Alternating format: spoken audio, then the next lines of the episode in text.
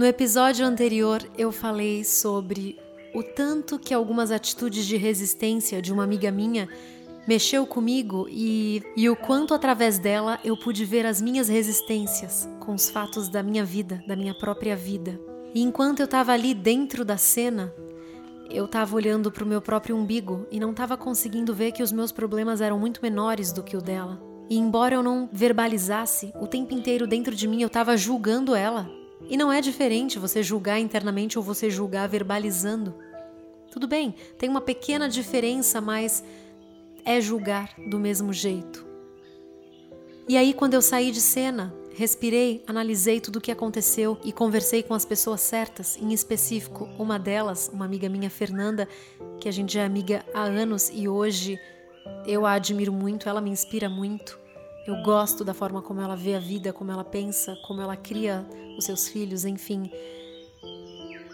Foi como se eu enxerguei na situação naquele momento de resistência dentro da situação, usando um óculos preto. E depois que eu saí de cena e conversei com essa minha outra amiga, Fernanda, eu consegui trocar os óculos, voltar para minha essência, trocar os óculos pretos por um, por um óculos lilás, tanto faz a cor, é só para mostrar que eu enxerguei o que me aconteceu através de uma ótica diferente. Eu subi um andar é, ao invés de enxergar do terceiro andar, eu fui lá para o último para enxergar o todo. E isso fez muita diferença. Se você ouviu o episódio anterior, é como a gente se porta diante da nossa vida, na maioria das vezes nessa loucura do dia a dia, mas não é quem a gente é. E se você ouvir esse episódio aqui, você vai se conectar com quem você realmente é, com a sua essência. Então, embora às vezes você haja com raiva, julgando as pessoas, isso não é quem você é. Você só está alimentando um lobo mau que mora dentro de você. Você tem que cuidar desse lobo.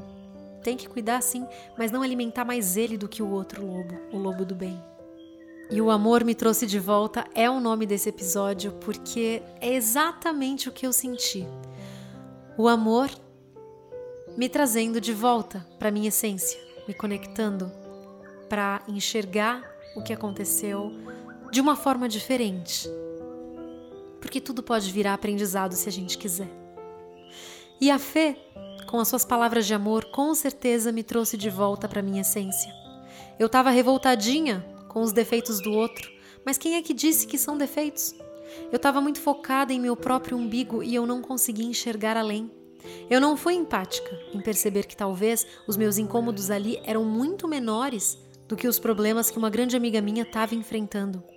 E então eu despertei mais uma parte minha. Porque o despertar não acontece de uma vez, ele vai acontecendo devagar ou rápido, mas cada vez acontece em uma situação diferente dentro de você e você vai despertando fragmentos seus, partes suas cada vez mais. É como se você fosse um quebra-cabeça inteiro e cada vez que você desperta uma partinha sua, essa partinha é uma pecinha, ela vai se encaixando no seu quebra-cabeça. A fé me lembrou a minha essência e eu saí da conversa com ela completamente diferente. Pessoas que te influenciam positivamente é muito importante, mas você não vai conseguir controlar isso o tempo todo. As pessoas nos influenciam o tempo todo, mas a gente não consegue controlar tudo.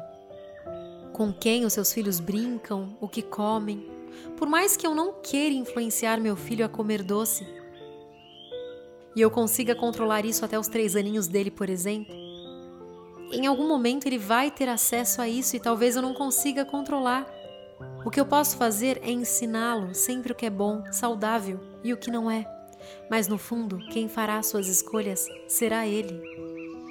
Eu acho que no fundo o ser humano sofre porque quer controlar e prever tudo.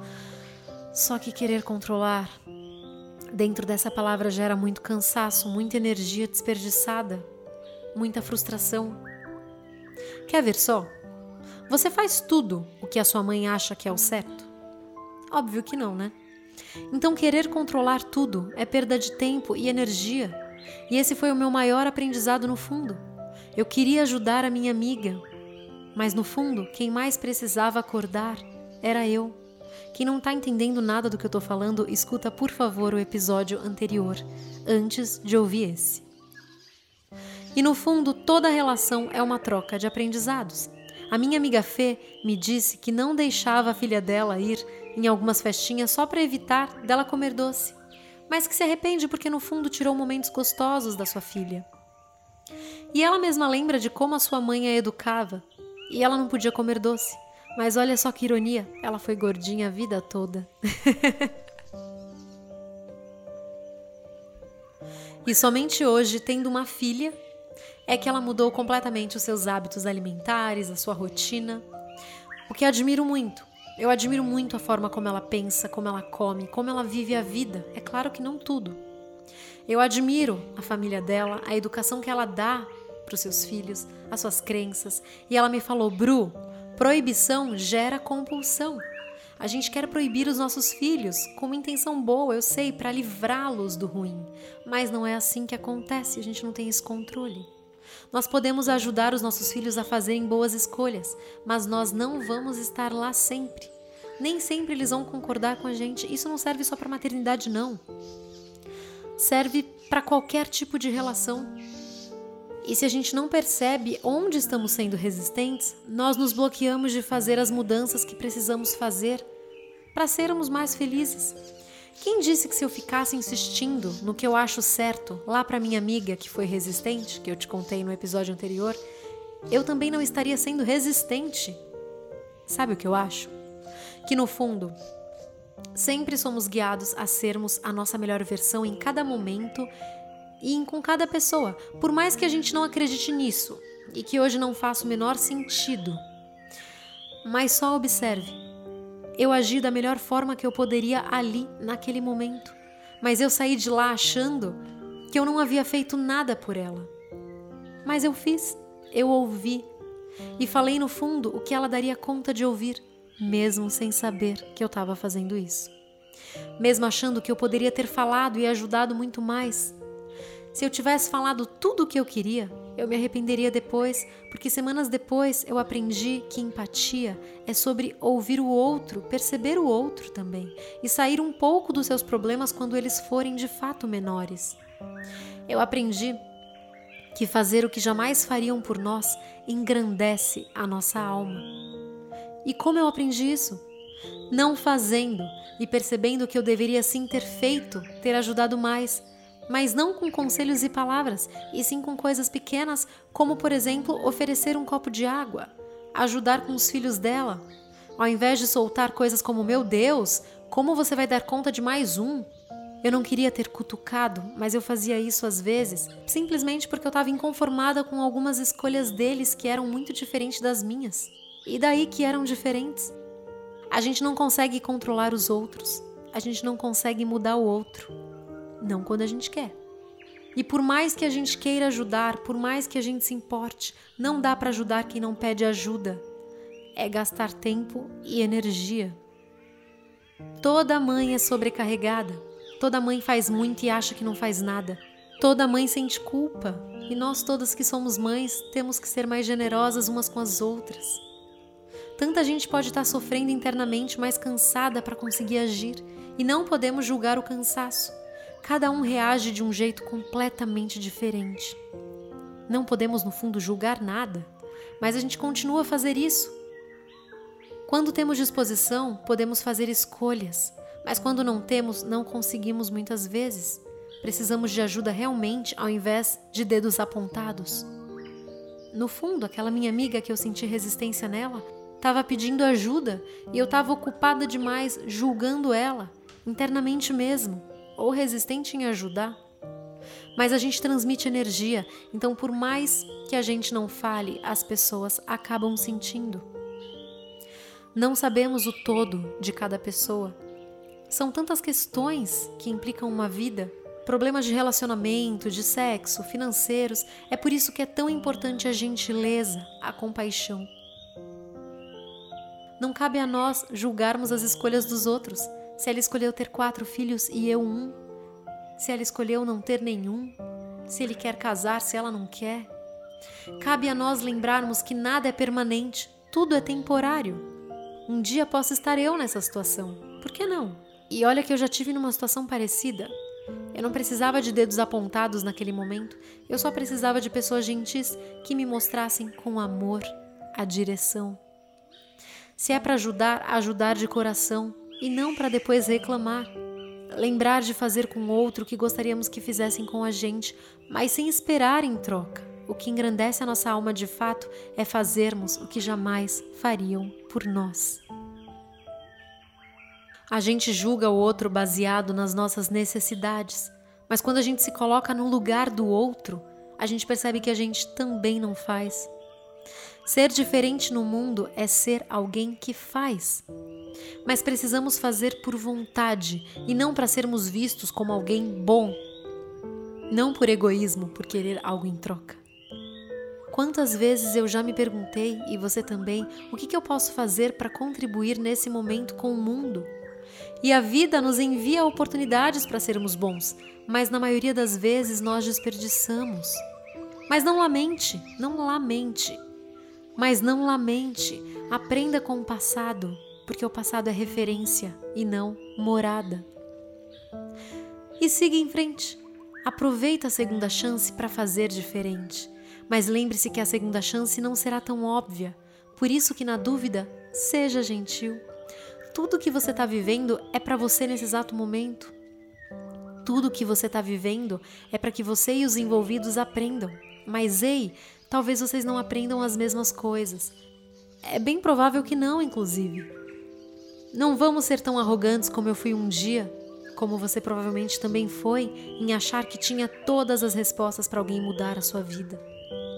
Não se meta onde não é chamado.